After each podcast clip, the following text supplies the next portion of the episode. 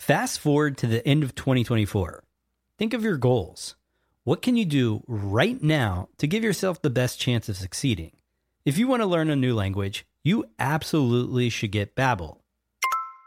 Be a better you in 2024 with Babbel, the science-backed language learning app that actually works. Don't pay hundreds of dollars for private tutors or waste hours on apps that don't really help you speak the language. Babbel's quick 10-minute lessons are handcrafted by over 200 language experts to help you start speaking a new language in as little as 3 weeks. I absolutely love Babbel because their courses help me learn real-life conversational skills. It's so easy to learn how to order food, ask for directions, speak to the locals without having to consult language apps. Babbel has over 16 million subscriptions sold. Plus, all of Babbel's 14 award-winning language courses are backed by their 20-day money-back guarantee. Here's a special limited-time offer for our listeners. Right now, get up to 60% off your Babbel subscription, but only for our listeners at babbel.com slash SPP. Get up to 60% off at babbel.com slash SPP. That's spelled B-A-B-B-E-L dot com slash SPP. Rules and restrictions may apply. This episode is brought to you by Visit Williamsburg. In Williamsburg, Virginia, there's never too much of a good thing. Whether you're a foodie, a golfer, a history buff, a shopaholic, an outdoor enthusiast, or a thrill seeker – You'll find what you came for here and more. So ask yourself, what is it you want? Discover Williamsburg and plan your trip at visitwilliamsburg.com.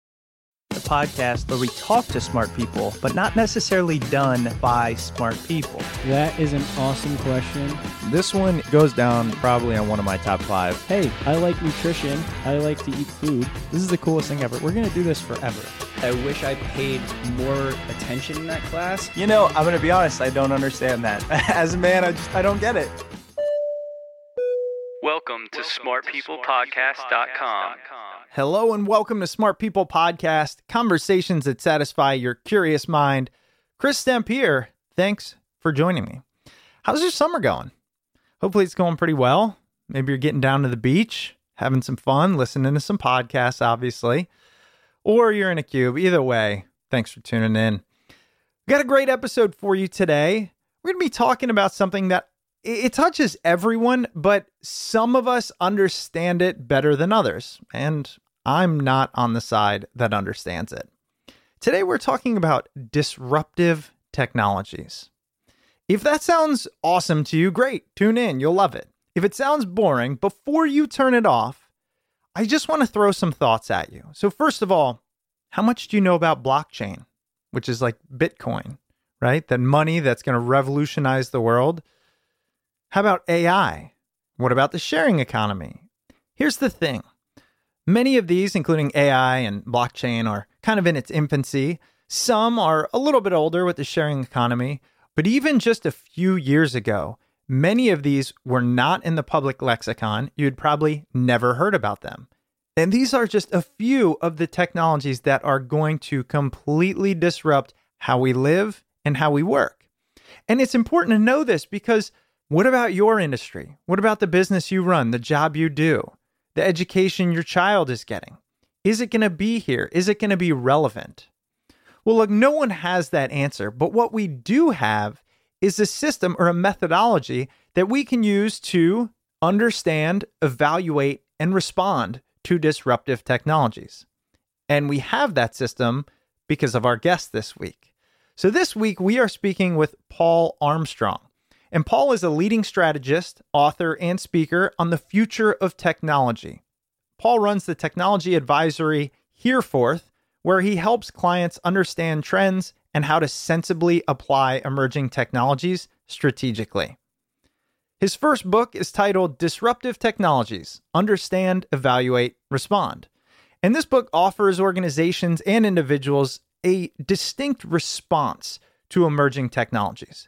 So it's a way for all of us to understand when we hear of something, when we see something in our business, when we're being challenged by a new technology, how do we get our arms around it? And then what do we do about it? So, tech novices and enthusiasts alike, tune in and see how disruptive technologies can impact the world, your life, your job, and what you can do about it.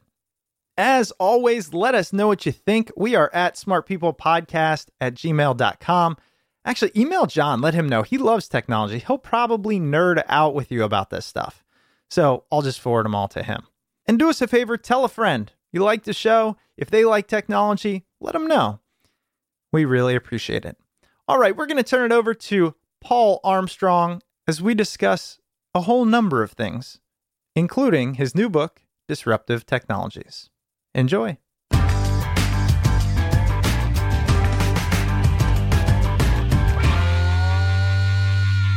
Well, Paul, first I want to say thanks so much for uh, coming across the pond, in technologically speaking, right? And uh, doing this Skype podcast with us. No problem. Thanks ever so much for having me. You deal in this space of technology, disruptive technologies, emerging technologies. And I always wonder when I talk to anyone who's interested in these things, considering I have never had a supreme interest, were you always interested in it?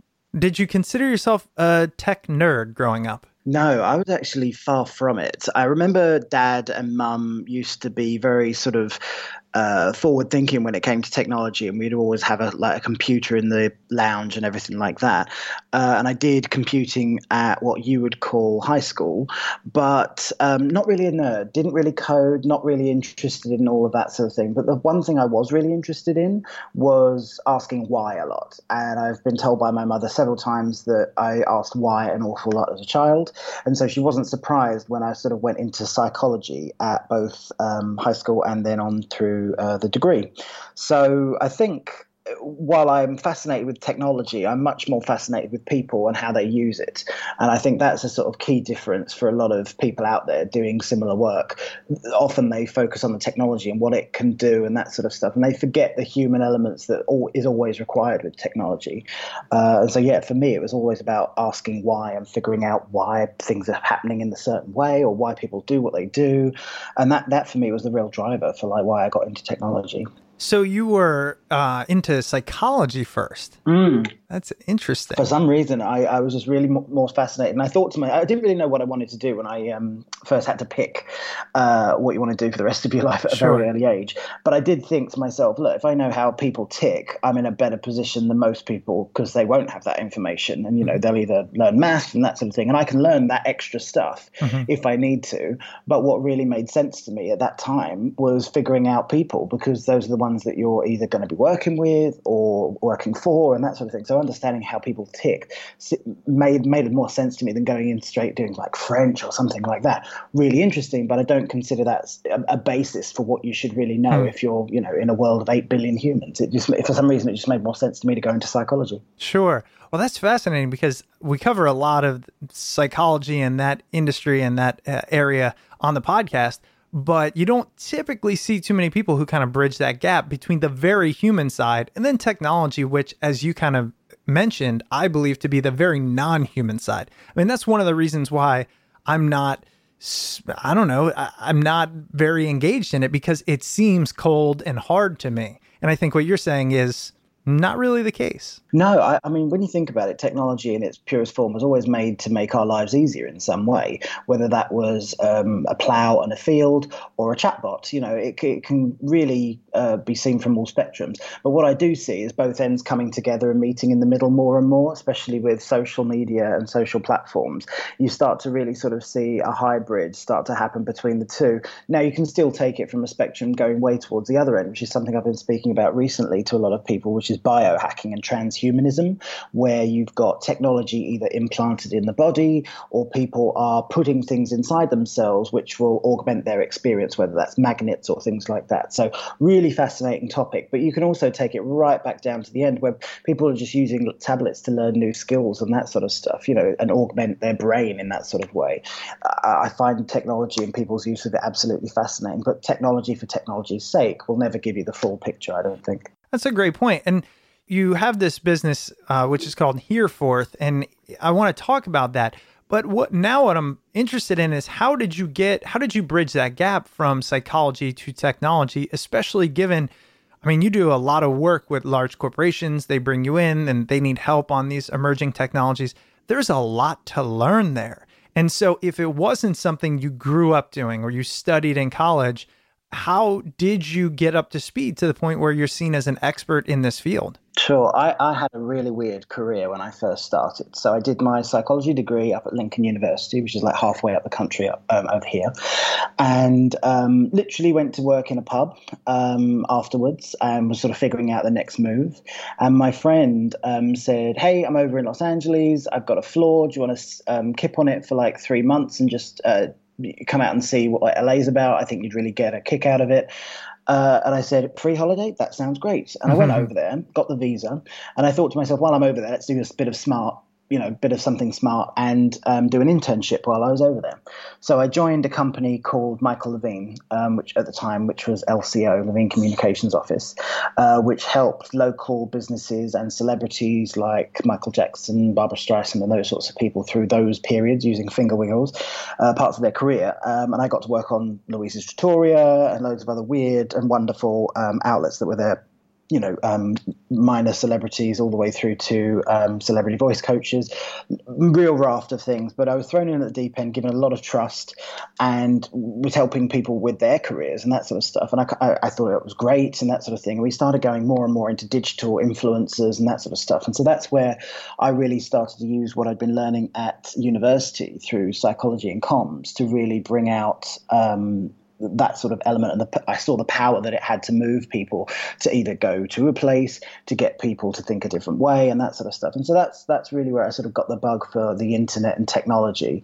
And then um, a year and a half went on and I went to a PR week event uh, at the time and I was chatting to a guy at a bar about a um, campaign we just run to get bloggers to go into a restaurant and um, review it. And it was uh, at that time it was mind blowing these days it'd be like the lowest common denominator thing that you could do um, but a guy had overheard that conversation and said, Do you want to come in for an informational interview? Saying that to a British person doesn't mean anything because we don't have those over here. um, but at the time, I, I, said, Sure, give me the card and that sort of stuff. And I Googled him afterwards, and it was Dean Bender from a company, Dean, uh, Bender Helper Impact, which works with um, all of the major um, movie studios in Hollywood, um, including digital companies like Yahoo and other places like that. So it was a really big offer that I was given, um, and again worked in uh, media relations and working with hardcore digital outreach and that sort of stuff. Um, and it was just an amazing opportunity that I was given. We worked with um, one of the first digital music subscription offerings, which was Yahoo Music Unlimited at the time. Didn't work with Apple, so you can understand why that probably didn't work. um, but we also did a lot of um, outreach to digital platforms, um, you know, burgeoning MySpace and that sort of stuff. Snap forward to about two years in, and my co-worker Debbie Peters went to work in-house at Paramount, and they had a policy of taking any aliens, of which I was still, you know, called one because I wasn't from the country. Mm. And um, so we were we were a crack unit, but uh, we parted ways. I stayed um, at Bender Helper and um, rejigged the team ever so slightly. Um, but I got a call from Rhonda Brower, of um, Burson Marsteller fame, um, which is a massive um, corporate comms, um, hardcore comms company um, that had seen some of the work we'd done for um, Yahoo. And she offered me a job working on Sony and Activision. And she said, "What you've done for them, I want you to do ten times harder for these guys." Um, and she was a great, a great boss. Learned a lot from her. And um, yeah, so I went and worked for them. Uh, if you don't know uh, Burson Marsteller. If you've ever seen an episode of CSI Miami, you know exactly where I worked because that's where they filmed it. It was mm. bizarre. Um, it, uh, it really ranged. We launched Sony Alpha cameras. We were working with technology platforms. We were doing deals with uh, major media, minor media, all of that sort of stuff. It was really, really um, a great uh, time. And then out of the blue, I got a call from Jeff Berman who said, come in, we need to chat to you. And at the time, we were doing a big Call of Duty buy, um, which made us. Uh, I went in and I was explaining to Jeff, uh, we're really excited. We can't wait for it to go live. We're really um, pumped about the game and that sort of stuff. And um, he just kept asking me questions about myself, which I thought was a bit weird. And then I obviously twigged he was interviewing me for a role. Mm. And mm. I was very lucky to be offered a role to go and work at a company called MySpace at that time. I was given 24 hours and I had to um, give him an answer. And I got to meet Chris and Tom and Danny and and um, we I joined the team there. And um, about two years later, uh, after Rupert Murdoch had bought them and lots of things had changed, I was doing a role that um, sort of was about MySpace video at the time, which was obviously number two to YouTube. We were chasing them. Um, and then really uh, focus on a couple of bits, whether a bit to do with child protection, um, lots of uh, other various sort of hats that you need to wear when you're working in that sort of environment. It was a great job, and I worked with some incredibly smart people. Um, obviously, you know, history is uh, unfolded and that sort of stuff. Um, but yeah, that that's when I decided. Uh, I was writing those sorts of bits about uh, traffic and uh, users and that sort of stuff for investors and analysts and that sort of stuff, and it uh, it made sense for me to jump back to the UK. So that's when I jumped back, hmm. and um, yeah, I, I, started work at a company called Kindred, did a lot of government work with them, and then I joined Mindshare, which is a global media buying firm, and we got to work with uh, directly with platforms like Twitter, Facebook, all of those sorts of people. And we ran a team of about 20 um, for brands like Ford, HSBC, um, Unilever, Nestle, those sorts of things, working on really massive campaigns. Um, and we did some amazing work to really integrate social into um, the banking platform and that sort of stuff. And I've always said if you can do anything for a bank, you can do it for anyone because it's hmm. obviously one of the most highly regulated areas and they have lots of checks and balances, procurement, and everything. And so, yeah, so that's where my career sort of led me. And everything was going fine with um, Mind, uh, Mindshare, love them a lot. Uh, but it was just time for me to try something new. Um, and so that's when I dreamed up Hereforth and I decided to take the plunge and work for myself. Um, and so I started drumming up business uh, after I'd left Mindshare, and I'm still doing it today. And that's what four, five, five years on. Wow. Well, I appreciate that background. One question I had: so you you go through all these companies and and you're doing different things.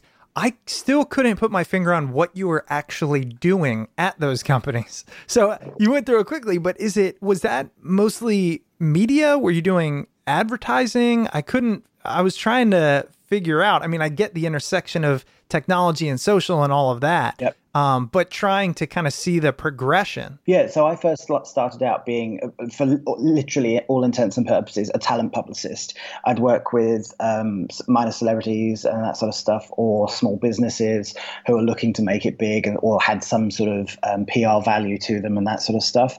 Then, as the career progressed, we started getting much more focused into digital outreach and digital strategy and that sort of thing, making real changes to either their bottom line through online sales or through um, offline sales and driving massive campaigns like that. Then you get to people like Yahoo, where again you're working in the media and you're doing you're overseeing deals and like hardcore strategy of how to roll out new projects, how to make sure that they're seen in the right light, and making mm. sure that you're timing them right.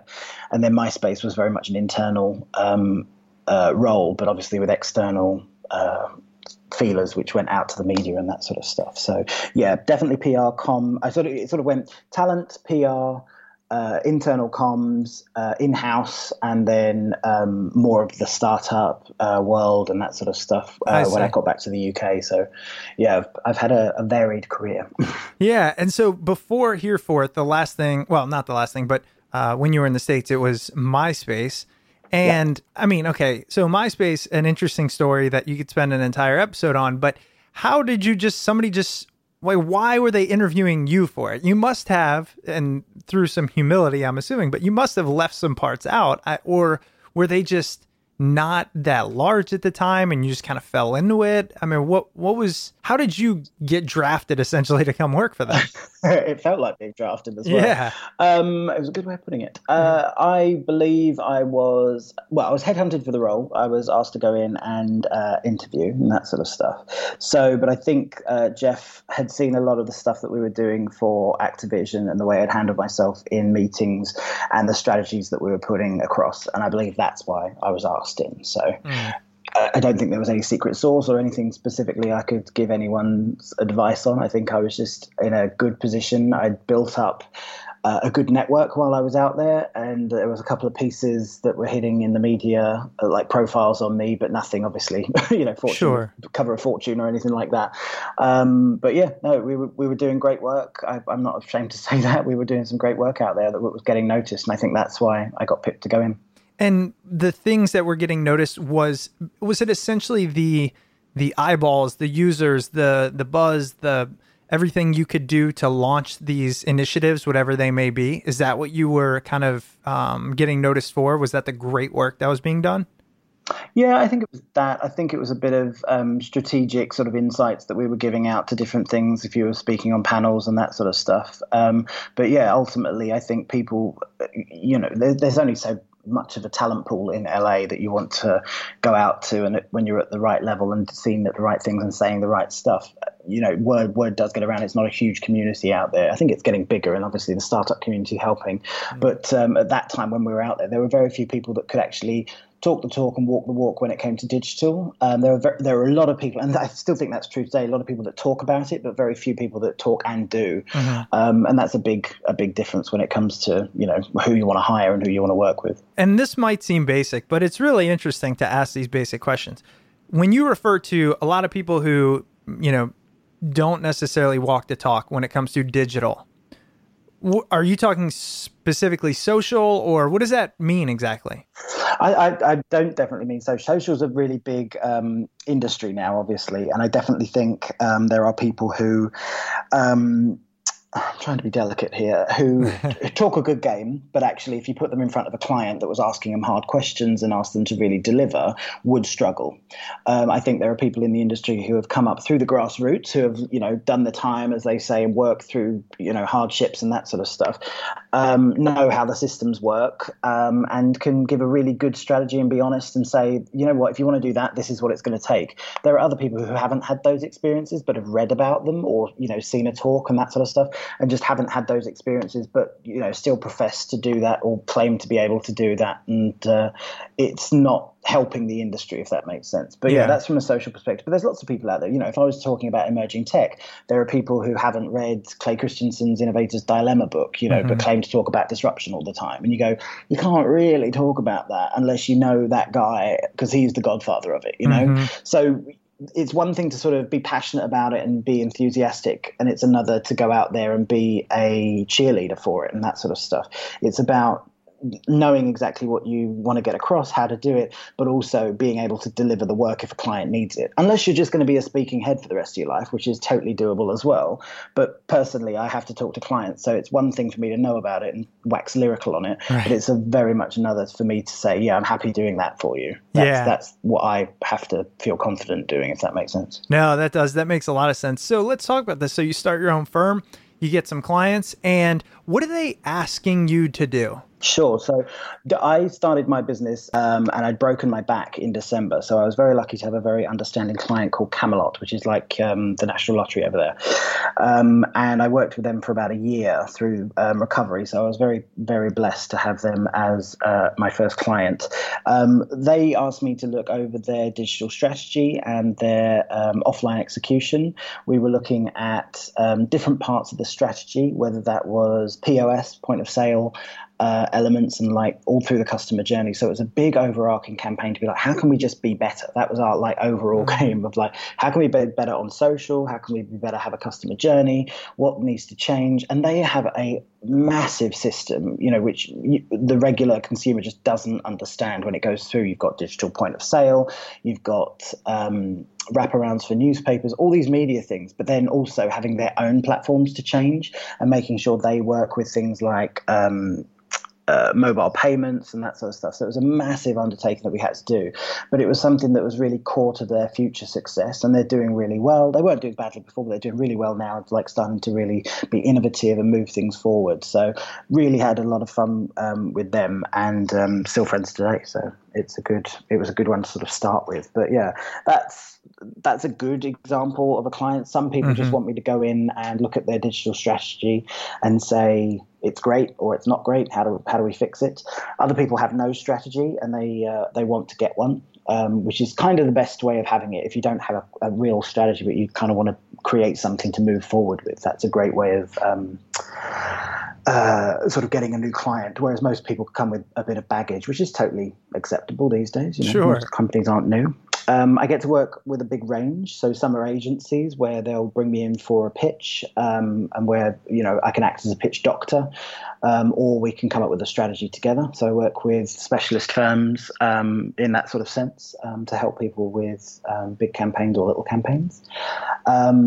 and uh, my, one of my favorite things to do with clients is when they want to create new products and revenue streams because that's a much larger project that you can get your teeth into, which is mm. obviously you know where you get some of these emerging technologies and go, how can you use 3D printing? Is that something you want to think about? You know, so it's a really interesting um, uh, time to be in sort of the position of that Hereforth affords me because there's so many technologies that are coming through which are now accessible whereas you know five maybe ten years ago either they weren't around or they were just cost prohibitive whereas now you can actually do some things with them this week's episode is brought to you by the fantastic folks at kiva the news can be pretty overwhelming these days and it's hard to know when to act but Kiva proves that when each of us takes small actions, our collective efforts can transform the world for millions of people.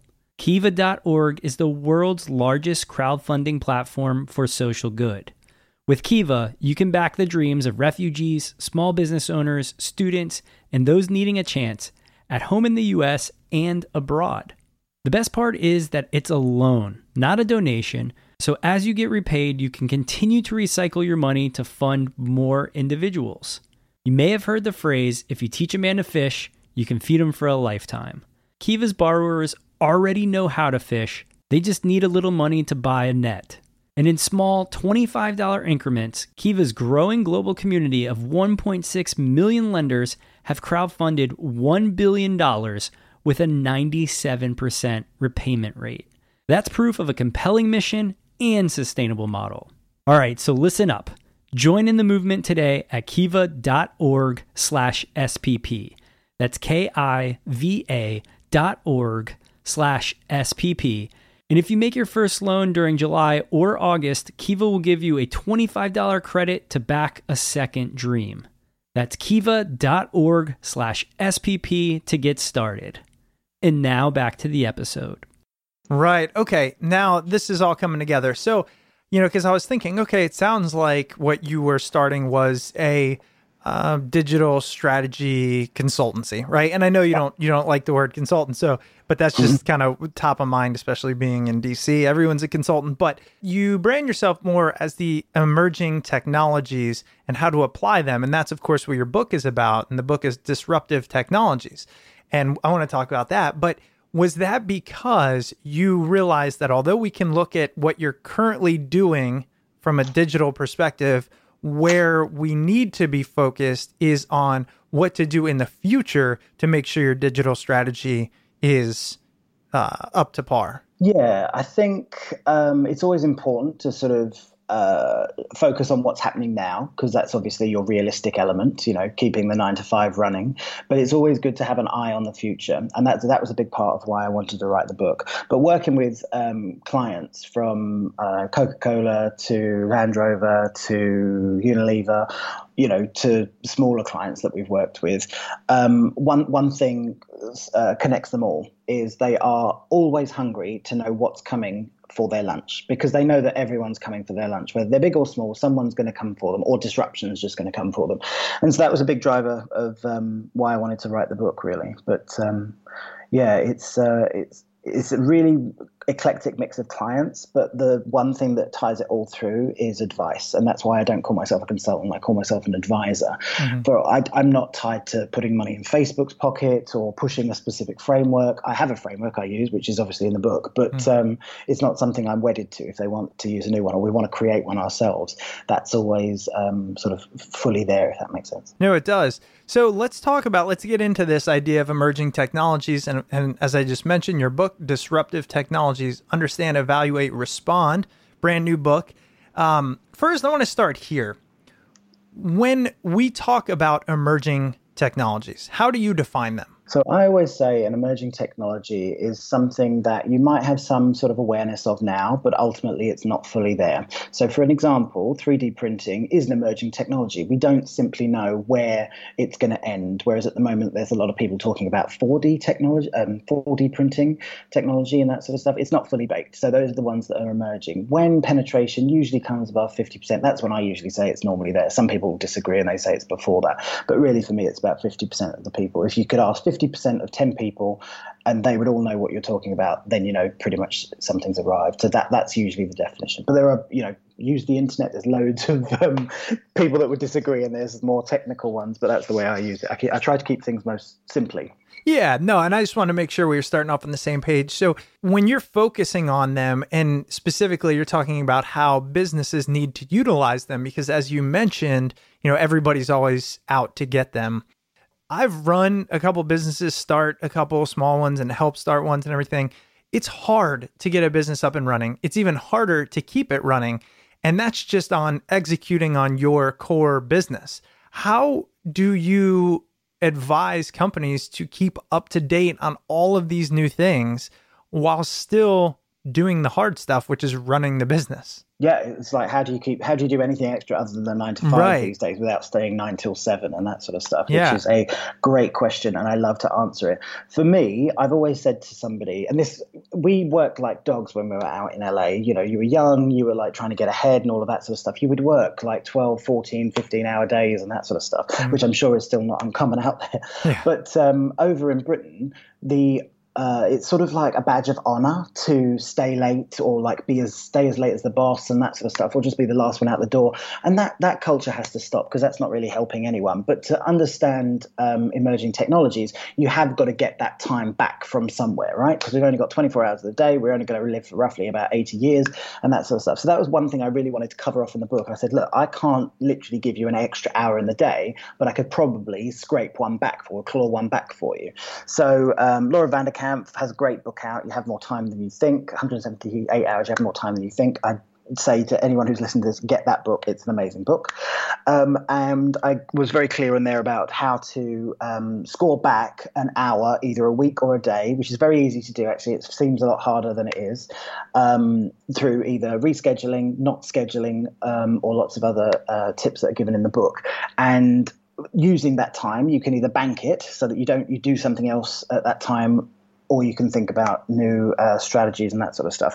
But that was the sort of like core focus of the first part of the book, which is really sort of understanding A, all of the technologies involved, but B, the mammoth task you have if you want to change anything in a business these days. Because it's not easy. There's not a box you can go to an agency and go, "Oh, hi, we'd like 3D printing. Can we have can we have three days of that?" It mm-hmm. just doesn't exist. So there's something to be said for understanding those technologies yourself, so that you ask smarter questions of your partners and agencies, and that's that's why that first part of the book exists. Mm. Yeah, and, and in that first part, there's some really interesting just call outs of emerging technology. And I, I wanted to basically bring some of those up and, and get your reaction. The first, which I think is really, well, not I think, is seeing the limelight, is blockchain. And, you know, whether we're talking Bitcoin or another one. So I'd love to hear kind of your thoughts on it and where you think it's going and how com- you're seeing companies either utilize it or potentially utilizing it going forward. Sure. blockchain is one of the technologies in the book. There's five in total.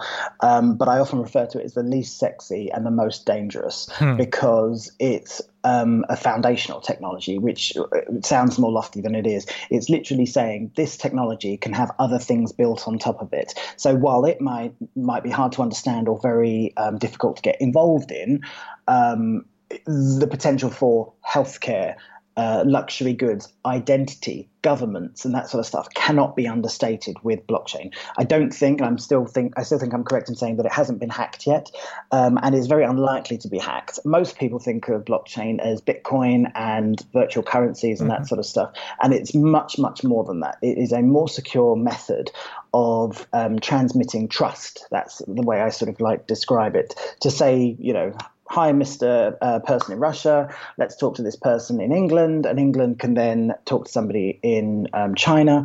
And because there's no way that that um, information can be hacked or um, changed because it's in a public ledger, you know that what's happened happened, if that makes sense. So the potential for news or ad fraud and that sort of stuff, where the people having real issues with like, oh God, who do I trust? What do I do?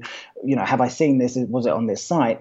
Um, blockchain has a real opportunity to really swoop in and really disrupt a lot of people's way that they make money. And how are companies looking at them, or do you do you, have you cons- uh, worked with any that are trying to implement it in different ways? I'm just trying to because again, I don't fully understand it, but I'm trying to see how you might be working with someone and then recommend they look at the potential of blockchain.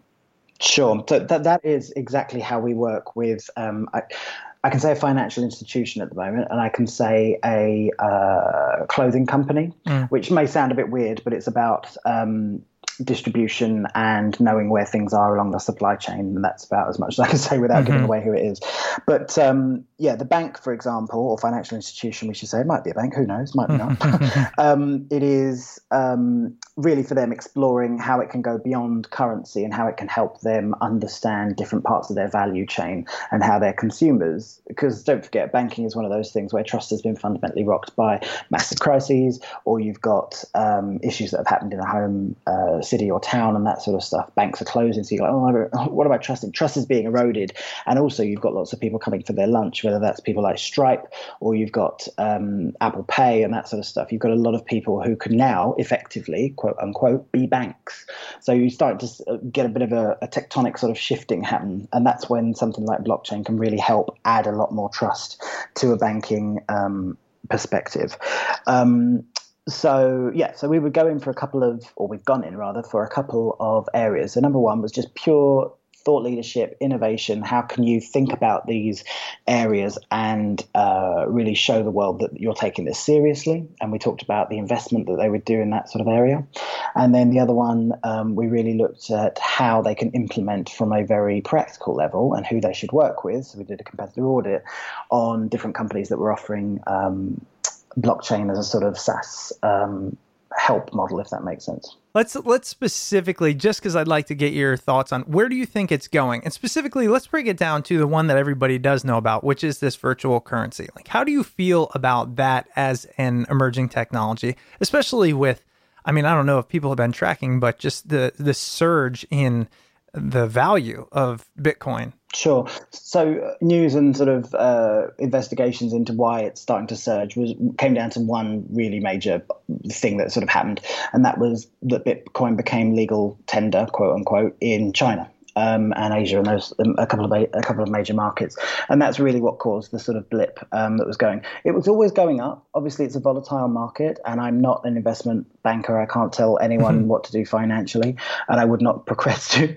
But um, uh, Bitcoin is one of those really interesting uh, technologies and areas where there's a lot of thought leadership going on at the moment. But it's kind of if you've got enough money to play with it, then it's probably a good thing to do. You and I, or you know, listeners out there who might not have the billions and millions um, of investment money, might want to stay away from it at the moment. You've got a long time to worry about getting the last 20% of Bitcoin because right. of the way that the um, system's set up. So you've actually got about 104 years before all of it's going to, the rest of it's going to be mined because mm. of hmm. the way the algorithm um, decreases by four times uh, every time a new block is, uh, sorry, a new bit is released. So you've got a lot of time to get that, get the rest of it, and that's the issue with the um, the ecosystem at the moment is that it's not well understood and that people think it's in for a quick buck but and you're seeing things like bitcoin atms pop up and that sort of stuff in, in big cities. But you still can't go in to uh, to give you an example over here starbucks or over there rather and pay with bitcoin. Right. it just doesn't exist unless you've got some form of other element that you can uh, utilize some other system. Um, so it's not like starbucks is going to suddenly go right we accept bitcoin or anything like that. It's it's one of those works in progress but a really interesting technology. And the foundation of it, blockchain, is much, much more interesting than any currency that I personally speaking than any currency I see out there at the moment. Sure. Yeah, I know it was kind of the um, wasn't Bitcoin kind of the beginning ideas of blockchain, and then from there it's just kind of continued to evolve and grow and expand. Well, blockchain was the foundation of Bitcoin. So there is no sort of blockchain without Bitcoin, if that was. But it's really become Yeah. a brand. You know, that's why most people get it mixed up at the moment. Mhm. But a lot of people are starting to figure out now that there is a massive delineation between currency and everything else that blockchain can do. Mhm. So I think that's the that's the interesting part of that technology. Virtual currency, yes, someone somewhere is getting rich or that sort of stuff, and it's great to be able to track transactions. But it's not exactly new, new, if that makes sense. Mm. Whereas some form of um, new copyright could be derived from um, blockchain, which is a massive issue. If you've got something like luxury goods or um, art that's going online, you know that could be a massive revenue stream. That completely upend the way that um, the internet monetizes things for artists or anything else like that. So the potential for that sort of technology is absolutely huge. Hence why it's in the book called Disruptive Technologies, because it could really disrupt a lot of industries quite quickly. Which one of the emerging technologies that you highlight are you most excited about? Uh, but it's between two. I would say blockchain and artificial intelligence. Not that they're all not worthy, otherwise they wouldn't be in the book. Right. But I think uh, the immediate potential for blockchain to rebalance certain things that are out of whack and definitely volatile has a massive, massive potential to do that, and certainly build upon it. Like I keep saying, foundational is the way that I would describe anything to do with blockchain because what you can build on top of that technology is somewhat endless. You know, artificial intelligence is a massive spectrum at the moment and a massive bugbear of mine because people keep saying the word artificial intelligence when they mean a subset of it, which is ma- machine learning. So, yes, it's great that a computer can be a grand chess master, but it can't uh, denote your emotions and serve you a different meal because of it. But they're definitely trying hard, and that's certainly something that all the companies sort of want to do. Artificial intelligence in its rawest form is a computer literally mimicking a human's intelligence and possibly even uh, superseding a human's intelligence. And that's when the issues start to really arise. I like artificial intelligence because it is ethically. Uh, it's an ethical quandary that a lot of people struggle with, and I, I personally find it fascinating. But it's not everyone's cup of tea. But um, I really do get a kick out of listening to um, scientists talk about it, mixed with ethicists, and also consumers. You know, consumers just don't have enough information in a pure form that's really useful to them. Often it's um, hyped up or uh, whipped up with some sort of frenzy about it, and it's not really given in the right sort of way to see a massive potential for it. I love all the technologies that I talk about in the book, but those two are the real ones that I, I see really changing our world in both good and in, in good and bad ways. If you've ever found yourself daydreaming during the workday or spending countless hours on small tasks, try NootroBoost. NootroBoost is a top-rated supplement made from nootropics, cognitive enhancing compounds that when stacked in the right combination give some of Silicon Valley's best coders and business people their extra edge. They are 100% safe and, in this case, made from natural and potent cognitive enhancers that will significantly improve your focus, concentration, and memory. So, for all you hustlers, strivers, and thrivers, anyone looking to get the most out of their lives, count on NootroBoost to increase your productivity and give you the competitive edge needed to conquer any challenge. That way, you can have more time in the day to enjoy the important things in life. For a limited time, NootroBoost is offering a free 30-day supply. That's a $60 value, and all you'll have to pay is less than $5 for shipping. Head over to trynootroboost.com slash smart. That's T-R-Y-N-O-O-T-R-O-B-O-O-S-T dot com slash smart to claim your free trial now while supplies last and before this offer expires. Again, that's trynootroboost.com slash smart. T-R-Y-N-O-O-T-R-O-B-O-O-S-T dot com slash smart. And now back to the episode. Oh yeah, I mean AI. I think uh, has been documented as just being it could be the end all be all. You know, and we actually had somebody uh, guest on the show who thought that essentially uh, computers will be the next evolution of the top of the food chain and therefore render us useless, which is uh, kind of scary. But so, what were the other ones? You have nanotechnology. I know. What were the other uh, two that you talked about in the book? Uh, 3D printing and holography are the other ones. There you go. Holography, study of holograms, but you've also got things like augmented reality, virtual reality. I mentioned those. They aren't super disruptive. They don't fit the um, equation for that, but they are of interest, and I definitely love those technologies, and I do see a lot of value coming from them. But holography in its purest form, which is literally imagine in Star Wars R2D2 beaming out Princess Leia, and you've got exactly what holography should be. The physics just isn't there to support it, but it doesn't mean they won't be there in like 10 or 15 years. That's what we're that's what the experts that I spoke to are are very sort of like bullish on. They say it's coming. We're just working on it now. There's lots of ways that we can sort of fake it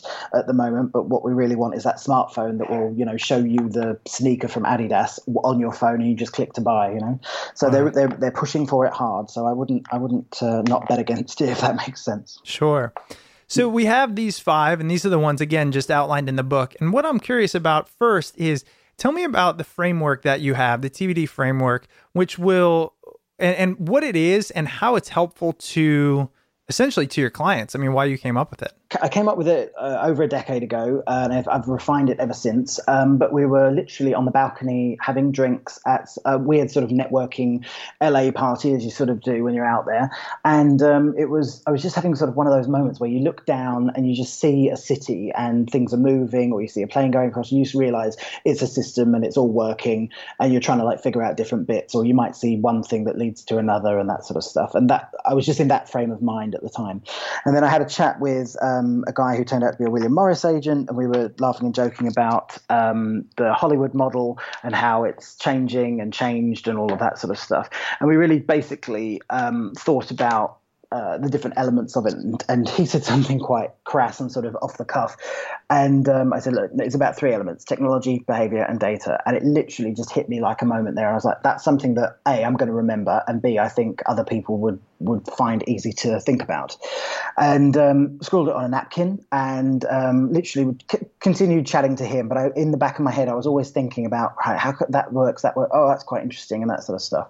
And so that that was the lightning moment. And then I went home um, and we sort of uh, I sat sat down. I was thinking about it, and it was one of those things that you know you were sort of like, there's something there, but I, I, just want to go to bed right now. So went to bed, um, got up the next morning, found the napkin, and I started just writing loads of stuff down and started to draw and uh, you know sketch it out and that sort of stuff. And it it sort of came together. So at its simplest, it is there's two versions in the book. One is TBD, and the other one is called TBD Plus. TBD, uh, the simple version, as I call it, uh, is in order to make a decision, to make a decision, to make a decision. Basically, so that's what it is, and it stands for technology, behavior, and data, as we've said. And there's three questions that you ask in the simple version. So for T, it's can they, like can they do what you want them to do? Uh, for B, behavior, it's will they do what they want them to do? So they can be society, the company, uh, new client cluster, or whatever you want. Uh, and then the D bit is will enough of them do it? So technology, behavior, and data. Can they do it? Will they do it? Will enough do it? Is the, literally the only three questions that you ask. And what you do is you assign a score of 10 to each of those. Uh, questions and you answer it as if it's sort of uh, has has a finite question. So it's, it's, kind of a it's a it's a check mark. It's not a rigid science, if that makes sense. Mm-hmm. So um, to give you an example for T, for example, so there's a question that you answer from 0 to 10. So zero, a score of zero would mean they've got no chance of doing what you want them to do. They're never going to be able to do it. And 10 means everyone's already doing it. Okay, so that's mm. your spectrum. No one's doing it, everyone's already doing it. So you can give them an example of, uh, what should we say? Augmented reality um, filters on Snapchat uh, allow. Should we use one for our new, um, which we have, our new smartphone that we're launching? All right, so should we create one? So technology for that uh, would probably be a, a, solid five to seven, depending on who your audience is. Obviously, you've got to know that. Um, the behavior, how many people are doing it, a few, but probably not all of them. So you'd probably give that a three. Um, and then the data, how many of them do you need to do that in order to be a success? You can give that any score that you like. So you start adding that up and you get a final score. And then the biggest thing in the book sort of decides um, uh, how to sort of use what we call a decision matrix at that sort of stage, which is literally a list of things that you're going to do if you get a certain score. So if you get a score of 30, which is the highest score you can get, it means you should, oh my God, you should already be doing it. How much budget do you assign for it? What's the process and how do you get going? Mm. And that's the 30. And if it's like zero to 10, you can have one decision to probably not worry about it or reevaluate in six months, um, and all the others can have them. I know clients that have one for every single number from 0 to 30. I know clients that have, you know, above 15 will do something, below 15 they do nothing. So it's really down to um, the person that's using it in the company they work for, and that's the that's the focus of the book. The book works for anyone, whether you're in a company that's incredibly gung ho about innovation or not, um, and that's that's TBD. And then literally you've made that decision and you start working towards it. So TBD Plus is a bit more complex. That one um, uses what we call the TBD compass, and um, it has six axes on it. So there's two elements um, of it. One is the organization, and the other one is the consumer. And each of those are given a score of 10 again. So you've got TBD for the organization and TBD for the um, consumer. And in, in a very short way, you pick uh, six um, types of people uh, throughout your business.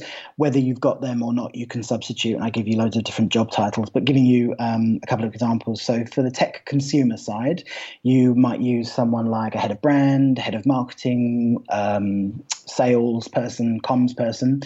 Um, and for the behavior of the consumer, you might use a head of customer service, uh, and then for the data, you might use um, someone like a chief, chief innovation officer, maybe a consultant or someone like that.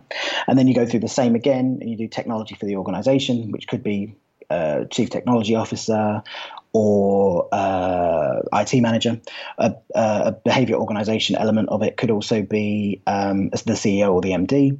And then for the data organization, it might be the CFO. So in a nutshell, you get a really good group of people with very different perspectives that are all part of the same business, or you know they've been drafted in to be a part of that business, uh, and they have literally one question to answer, and then they go away and they research that, and they give people loads of um, free options and paid options in the um, book to really understand um, and figure out uh, how to answer that question and make sure they've got the right research and the right data. And then they, they get to make a decision between 0 and 10. And you get, again, those scales that are really sort of useful. So uh, I'm just trying to remember off the top of my head what the question is that you answer for um, uh, the T part of it. Let's do, um, I always remember this one, the technology and the company side, uh, sorry, consumer. So the question that they have to ask is um, how much of the market already has the technology? And so the scale from 0 to 10 there is technology doesn't exist is zero. And then everyone is already using it is again the 10. So your head of brand, head of marketing, sales and comms goes away, researches the devil out of the idea that you've got um, in the industry. So 3D printing for teenagers um, between the ages of 16 and 19. Uh, are any of them using it? What percentage? Where are they? What machines are they? They you do all of that. And then they answer that one question. They come back and they do a mini presentation and say why they gave it a six or why they gave it a five five. And then as a group, you decide what those numbers are. And so again, six elements, you've got a maximum of 60. What's coming next? You have to do a decision matrix, uh, an investment matrix this time. So it's not, you've made the decision, now you've got the investment matrix. And you can plot them out on, um, the compass that we do. And so you start to see shapes that can come in, whether it's a fox, an iceberg, a reverse iceberg. There's lots of ones that are explained in the book. And uh, based on that, you can decide what level of investment that you do. And again, because you've got that matrix, you decide, you've already decided what the decisions are and you agreed them as a group. So you can literally just go ahead and start implementing. And that's the biggest part of the book is that it really enables people to make a real change in their business because it gives you the time to do it. And also it helps you pre agree with the higher ups who often control the purse strings what you're going to do when. And that's a very rough way, a very quick way of going through those sort of two. But the book obviously is a step by step guide on how to do it.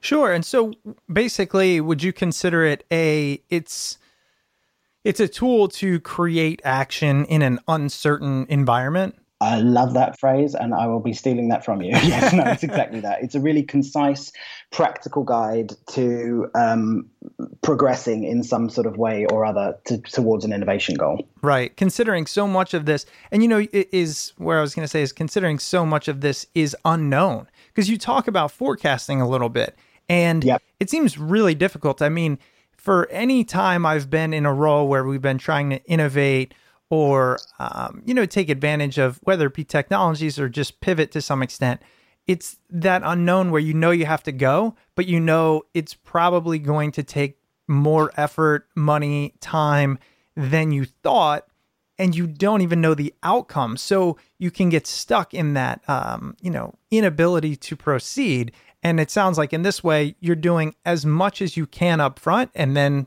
giving it a shot yeah, and I mean the the the thing that I really have learned a lot throughout my career is if you um, tell someone what you're doing up front, you're less likely to get a negative reaction at the end. And so I think that theory is called either dentist chair or something like that. Or there's an example about the dentist and that sort of stuff. But um, when I talked to a client, I said, look, this process might be a bit hard. It might be rough. Let's talk about that now. How are you going to feel? What should I say if? Uh, and that sort of stuff. And like, do you want to have a safe word? You know, it, it can be really quite a sort of comical thing to say to a client, like, what's a safe word? Like when you're feeling uncomfortable that something's got to change. As long as you've got that like trust between you two, that should be totally fine. But it's a different story when I leave that building mm-hmm. and they've got to talk to the person that they want money from. So again, the book coaches people through how to sell it into higher ups and how to really sort of start to get people on board. You know, it's not, there are a certain amount of people in the world that are natural cheerleaders and communicators. Most people aren't. They have to sort of like corral a group around them. How do you do that? The book sort of goes through a little bit more about that. But yeah, the, the basic premise behind the book was literally to say if you tell someone what you're going to do, you can't get mad with them afterwards for them not doing it. So again, it was that sort of like, okay, let's just have an adult conversation and talk about this thing that we need to do. Otherwise, in two or three years, we're going to be forced to do it, and it'll be a lot rougher. So why not let's see if we can head this off right now, or even find some new areas that other people aren't seeing. And that's what I think the book really helps a lot of people do, and what I've helped people do um, throughout my career. How do you think this is relatable to either the average person or even the, the, the smaller entrepreneur? I mean, because when I look at it, I can see how it makes sense for these large companies, you know, these big banks or um, whoever it might be, you know, these multi billion dollar companies. But for the startups and even the unfunded startups, you know, the solopreneurs, um, how do they utilize either this structure and or this mindset to keep pace or be successful? So I wrote the book in mind with no one in particular. I think CEOs, CTO, CMO, all the C suite can get a lot out of it because obviously they'll recognize their departments and see themselves in it.